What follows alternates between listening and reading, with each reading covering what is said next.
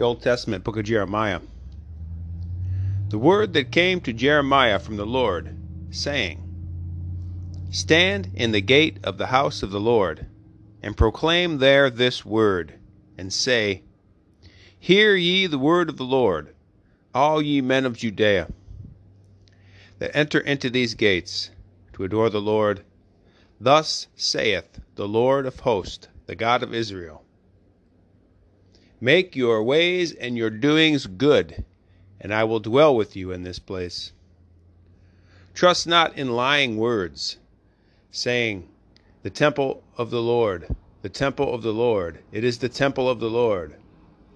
For if you will order well your ways and your doings, if you will execute judgment between a man and his neighbor, if you oppress not the stranger, the fatherless and the widow, and shed not innocent blood in this place, and walk not after strange gods to your own hurt.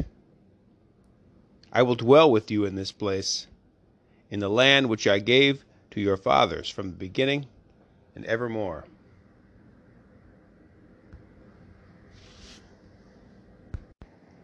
So obey God and walk with Him, and your life will go reasonably well. It will go very well. You sink into mortal sin, you'll just get all stupid. Your life will become a train wreck. Live in a state of grace, oh, you'll still have crosses, but they'll be sweet. It's fruit of the Holy Spirit called peace. From Luke 4 And Jesus, rising up out of the synagogue, went into Simon Peter's house. And Simon Peter's wife's mother was taken with a great fever. And they besought him for her. Standing over her, he commanded the fever, and it left her. And immediately she ministered to them. And when the sun was down, all they that had any sick with many diseases brought them to Jesus. But Jesus, laying his hands on every one of them, healed them.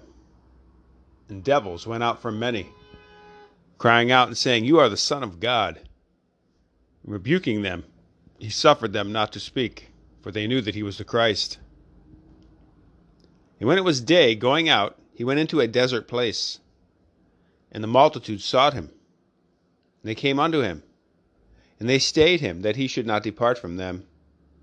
To whom he said, To other cities also I must preach the kingdom of God, for therefore I am sent. And he was preaching in the synagogues of Galilee. Notice the people came after the sun went down at night. Notice how our Lord doesn't punch out after five o'clock, even even in even in dark in the night. He's still going, still working. From the Baltimore Catechism on sin and its kinds. Is original sin the only kind of sin? No, there's another kind called actual sin. What is actual sin? Any willful thought, word, deed, or omission contrary to the law of God.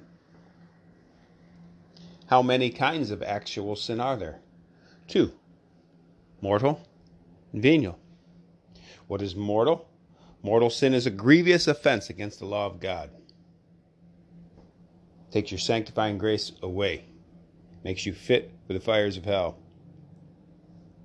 Said this sin is called mortal because it deprives us of the spiritual life, which is sanctifying grace, and brings everlasting death and damnation on the soul. How many things are necessary to make a sin mortal? Important question here. Three things grievous matter, sufficient reflection, and full consent of the will. So in other words, it has to actually be a mortal sin. You have to know that it's a mortal sin, and you have to do it on purpose. What is venial sin? Venial sin is a slight offense against the law of God in matters of less importance, or in matters of great importance, it is an offense committed without sufficient reflection or full consent of the will. What are the effects of venial sin? The effects of venial sin are the lessening of the love of God in our heart, making us less worthy of his help, and weakening of the power to resist mortal sin. Venial sin's no joke. Can't ignore it. Get in the habit of making no big deal. Oh, it's just venial sin, just venial sin.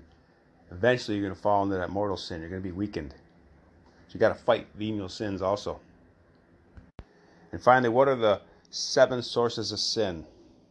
They're called the capital sins. They are pride, covetousness, lust, anger, gluttony, envy, and sloth. The capital sins. And their opposite virtues, they are opposite of pride is humility. Opposite of covetousness is generosity. The opposite of lust, chastity. Opposite of anger, meekness. Opposite of gluttony, temperance. Opposite of envy, brotherly love. Opposite of sloth is diligence. Latin for the day Panem nostrum quotidianum da nobis hodie. Panem, bread. Give us this day our daily bread. Asking God to give us all that is necessary to sustain us in our spiritual life and in our physical life. panem nostrum quotidianum de nobis hodie